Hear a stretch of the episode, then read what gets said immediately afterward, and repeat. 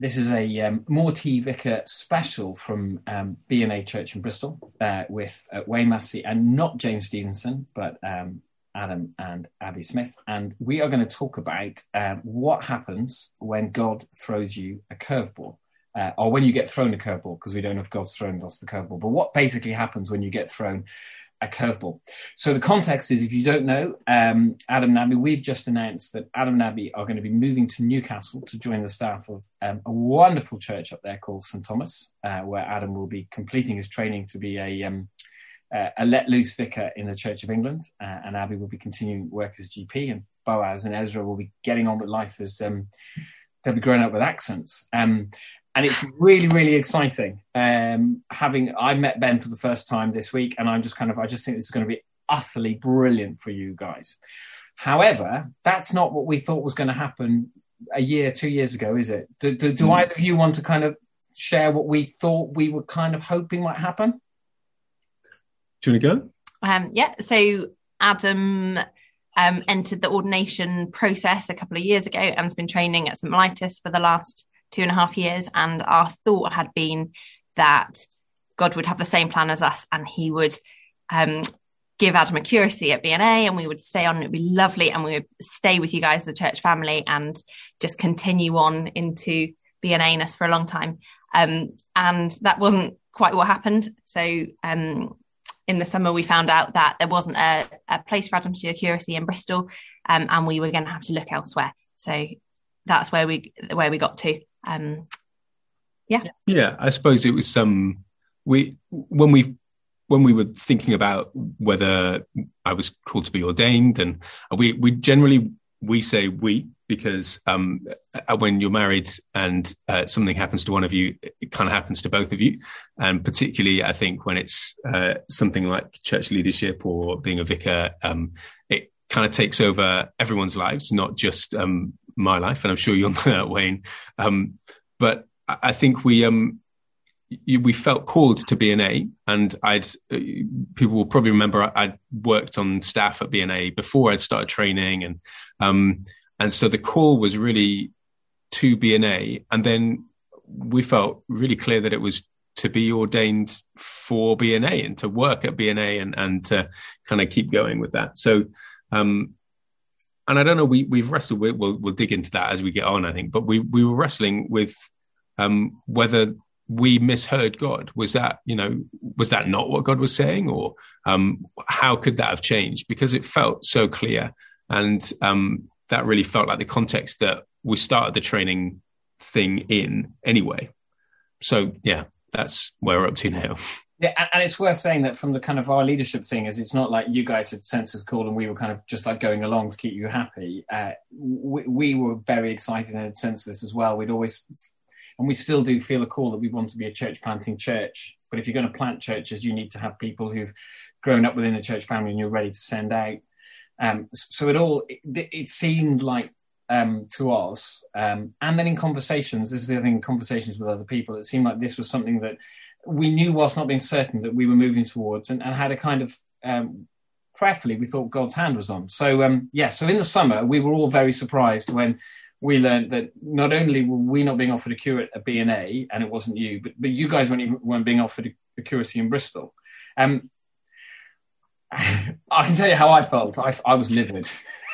yeah. um, uh, which is my, my, my default. Uh, um, there are two memes people can look at or GIF you can look up on the internet. One is Bob um, Geldof slamming the table at Live Aid, and the other one is Rafa Benitez's famous facts rant about Alex Ferguson 2007. And both of those kind of bits of me kind of come out. And how did he, how did you guys feel? Well, there was a there were a lot of tears. There was a lot of yeah. shock, and uh, I think initially we were just quite confused and um yeah, blindsided a bit by it because it hadn't been what we had anticipated. Um, I think there's a level at which we weren't. Um, it's not that we weren't prepared for it. We'd sort of prepared for it. There's an element in uh, like a life of ministry where everything is so necessarily unpredictable that you hold pretty much everything quite lightly. Um, but yeah, we we found it in the summer. So we we were um, it was during you know when we all thought everything was opening up again for good. Um, uh, it was during that window, and we had um, we were up in the northeast actually, as it happens, um, and uh, we found out and hadn't had any kind of inkling uh, until that phone call, and um, yeah, I think we were shocked and, and a bit upset, but we were mostly a bit, I guess, a bit dumbfounded. Like we just didn't really know well you know, what's the deal now? How do we, where do we go from here? We've put all of our eggs in one basket and um, someone's taken the basket away. So, you know, what how do we hold all these eggs now? Where are we going to go? Mm-hmm. And uh, so tell me about the, um, tell me about the journey that you've been on with God around, um, around that since then, because it, it, it, to me, it reminds me of a little bit of, um, you know Psalm 73, where the psalmist opens up um, by saying, you know, truly God is good to Israel, and then goes, but as for me, my feet had nearly slipped, and that's kind of that would have summed up kind of personally where I was at that time. What's your journey been with the Lord then, as a you know, as a couple over the last few months? So yes, we now know that um, you've got St Thomas, and there's a real sense of God's calling and hand on that. But but but, but what have the, how, how do you process this with God? I mean, I think the first thing was like, what are you playing at? What what's the what is the deal? Um, I I've found the the ordination training process quite um quite quite difficult. Um, uh, there's a large portion of it that's quite academic, and, and that's not really um, me. And so there was an an element um, which I, I have been through so much pain um, and uh, and sort of strife and stress to to get to this point, aiming towards a goal that um, that you know we weren't even sure. Um, okay, for those listening on the podcast, you can't see the video. Wayne just ducked under his desk, and we had no idea where he was going, and he's just popped up again. I was getting a piece of paper because Adam had just said something I want to pick up on. I needed to make a note. While Adam was speaking, I was like, "Where's my paper?" So I disappeared under the desk. Anyway, yes, keep going. Yeah, so we there was a, a lot of questioning of God because you know you can kind of go two ways. You can try and blame God for everything, um, because God's in charge. Uh, or you can you can blame the humans for everything because they're the ones you know making these stupid choices um, that ruin my plan. Um, and sometimes there's a bit of both there, and sometimes um, sometimes actually you need to hold things more lightly. So I think, yeah, we started off feeling quite um, really kind of grieving stuff and, and going through the the denial and the I re- distinctly remember Abby um, saying, and I had conversations with with Wayne and with James about, you know, so what's is there an appeals process? How do we like what do we do about this? Um, and you know, so initially not even really wanting to um, uh, take it as as true, and um, and yeah, it has just been a, a journey, I guess, of first acceptance, and then and then the long path has been so if not B&A and if not even Bristol where on earth are we going to go? What you know, what can we do? I mean, we even thought about going to New Zealand um, for a little bit, which you know many people will probably be thinking, and why didn't you? Um, but the, it, it, was really a case of you know we've not even vaguely considered what we would do if we weren't staying around. Brilliant. Think, go on, Abby. You got to know. Um, the other thing I guess is we had it was quite a long window, so it wasn't just a um, we turned around and then suddenly there was St Thomas's ready. It's taken six months to get to that point. Um, so there was a lot of intervening time during which we were like, what's the calling? Is it to Bristol? Is it to B&A? Is it to ordination? Um, what does it mean to be ordained? And I think, um, you know, there are loads of good things that have come from it in terms of actually we, when we signed up for this, when we talked about ordination, it wasn't, we were trying not to do it just on our terms. And actually, what was comfy was to stay at B&A um, and us just going back to hold on, if we're called to be ordained and to go down this kind of Church of England um, vicar route, then then we said we were up for anything, and we said we were up for the adventure and putting that first. And so, um, despite not wanting to leave particularly and not feeling like we wanted to do that, actually that was what what we agreed to and what we put first. Um, so that's been quite a toing and froing battle in our hearts, I think, but actually just kind of going back to what what was God saying to us about that and knowing that He is faithful when we step out with Him in it. Mm. So what I love there's, uh, there's there's three sort of themes that just emerge in your answers there, which I think we can apply into all of those scenarios in our lives where things go slightly wrong. Just before then, somebody talked. We James and I were talking to somebody very wise, a bit older than us, but you don't have to be older than James and Wayne to be wiser than them if you know B and A. Uh, and they were basically saying because your default sometimes in these scenarios is to go, we must, all of us must have misheard the Lord. And this person very wisely pointed out that that everybody mishears the Lord. And so, and it could have been us, but it could have been the people who said no to us having you here. And then they said, well, whatever happens, we know that God is at work for the good. And that's something I think always to hold on when, when something goes wrong. It, it might not be my fault, and it might not be that I was mishearing, um, or it might be, but it might be that somebody else was. But actually, we know that God is always at work, and that actually, you know, the God in His sovereignty allowed COVID to happen and to carry on you know, Ben said that, and when I met him talking about St. Thomas, you know, he said we planted in the pandemic, but the Lord knew.